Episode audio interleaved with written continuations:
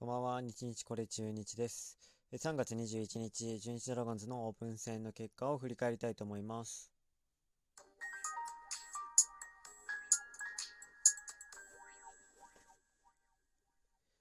はい、えー、今日もバンテリンドームで、えー、対日ハム戦、今日がオープン戦最終日なんですかね。えーと、結果、勝って終わりました。きゅうたいに。中日ドラゴンズ、えー、勝利でオープン戦を最終日を締めたということになります。いやー、よかったですね。えー、今日はじゅうろくあんだできゅうてん取りました。ピッチャーもにてんに抑えてね。まあ、いい試合でしたね。うん。結果だけ見ればね、あのー、すごいいい結果だったかなという思います。はい。で、えっとね、中でもね、良かったのが、代打福留。うん。代打で福留が出て、えー、ツーランホームラン打ったのかな、これ。うん。ホームラン打ちましたよ。でね、ちょっとあのー、動画がアップされてたんで見たんですけど、まあ、狙いすました感じね。えー、いや、すごいですね、これが。一打にかける集中力。これは本当に、去年までの選手はなかったですね。代打であの出てきて怖いなっていう選手がいなかったですから。うん。結局ね、福留、多分年齢もありますし、あの勝負強さは多分発揮してくれると思うんですけど、トータルで見るとおそらくそんなにいい成績にはならないと思うんですよ。まあ一定にわりごぶかなっ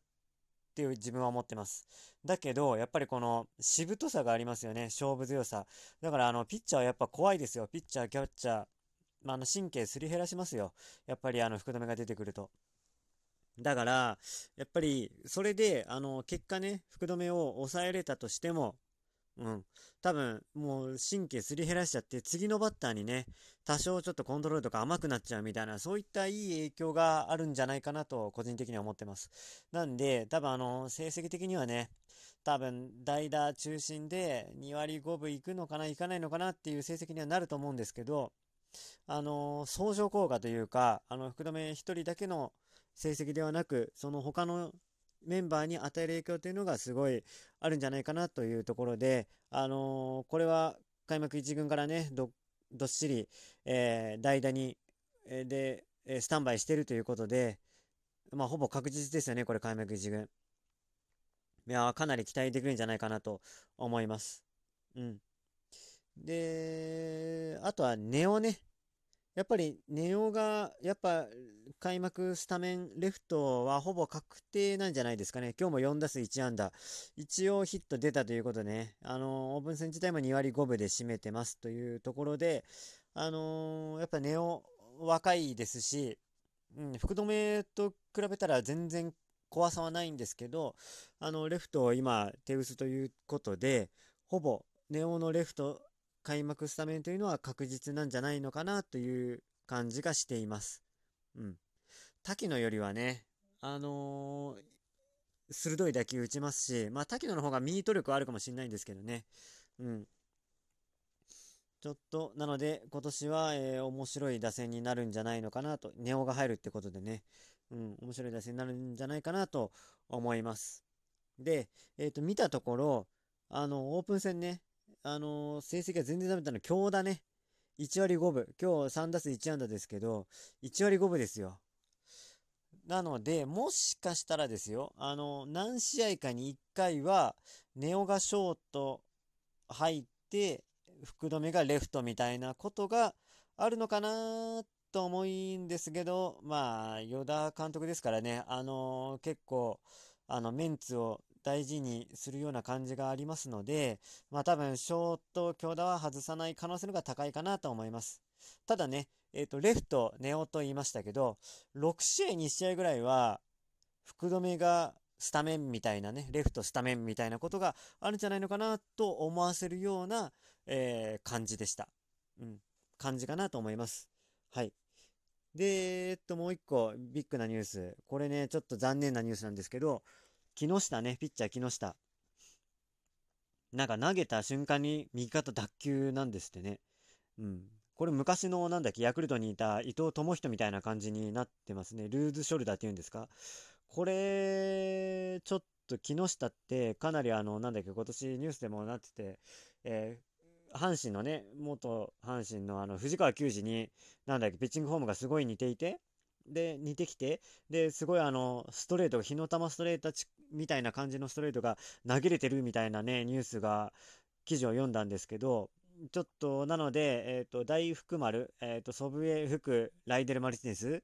の、えー、勝ちパターン、だいいち勝ちパターンに次ぐだいに、だいにパターンね、を与田監督作ろうとしてるんですけど、それの一角として、えー、木下っていうのが入ってるんじゃないかなと、個人的には思ってたんですけど、ちょっとその計算が狂ったというところで、えーと、かなりこれは痛手ですね。なので、やっぱり、ここは、あの、中継ぎ陣が結構手薄になってしまうところがあるので、中日のバッター陣、えーと、かなり、えー、勝負強い打撃をしなきゃいけないんじゃないかと思えてきました。はい。で、木下は残念だったんですけど、逆に良かったニュース、ピッチャー陣で。えっと、小笠原ね。小笠原、先発小笠原。今日ろっかいを投げていち失点。うん。ろっかいはちじゅうさん球。球数もね、そんな多くない。うん、ご三振も奪ってます。被安打いち、フォアボールに。小笠原もね、フォアボールがちょっと出て崩れるみたいなタイプなので、ちょっとそこは気になるところであったんですけど、まあまあ、にフォアボールだったらね、いいんじゃないかと。で、ちょっとびっくりしたのが、小笠原ね、あの、自分のインタビューであったんですけど、えっと、ひゃくよんじゅうはちキロ出ましたって書いてあったんですよ。ちょっとそれは驚きですね。あの、小笠原といえば、ひゃくよんじゅっキロ台前半だったので、えっと、かなりね、これはいい感じなんじゃないでしょうか。うん。ひゃくよんじゅっキロ台が出る小笠原というのは、まあ、球の勢いがあってね、あのー、ちょっと変化球でね、チェンジアップとか、そんな感じで攻めるタイプだったので、えー、っと、まあ、球速差があって、かなりバッターも戸惑うんじゃないかなと思います。はい。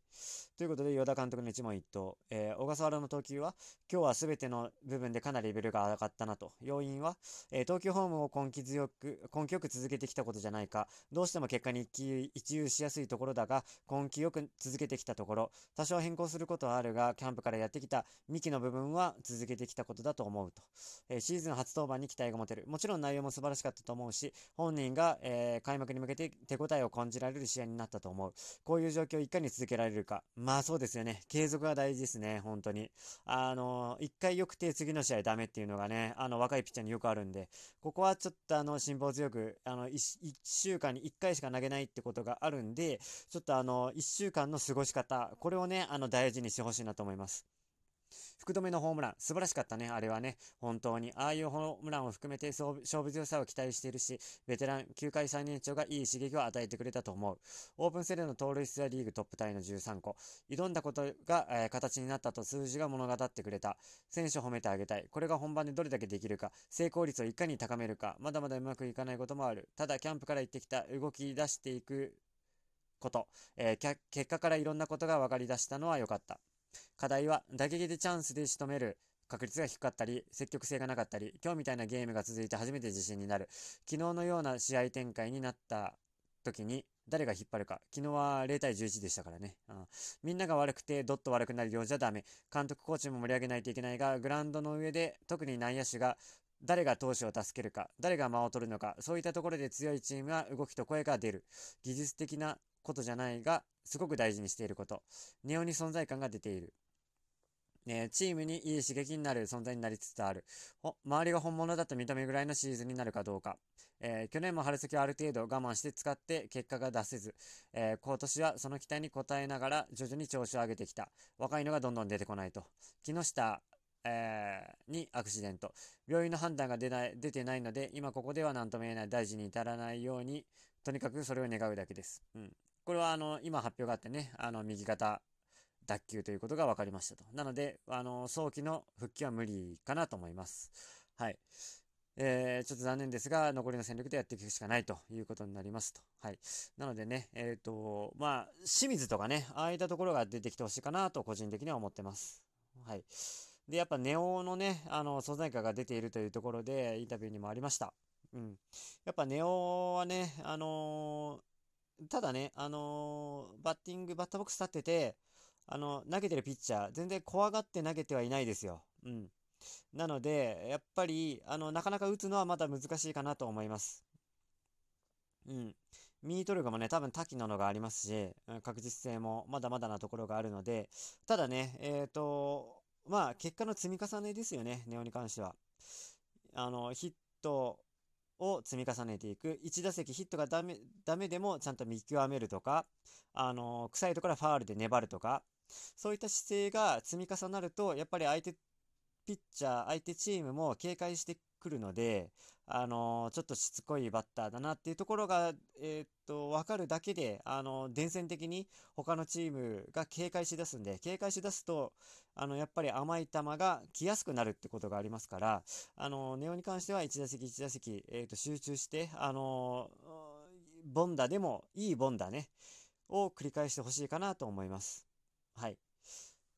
というわけで、えー、っと、今日は、えー、勝って終わってよかったなーってところです。で、あと、小笠原にね、あのー、先発の目処が、まあ、立ったと言っていいんじゃないかな、というような投球内容でしたと。はい。なので、えー、っと、もうね、あの、先発ピッチャー、ちょっと揃ってるかどうか、私はわかんないです、正直。大野、柳、あ、陽の福谷、柳、小笠原。このよにん以外のふたり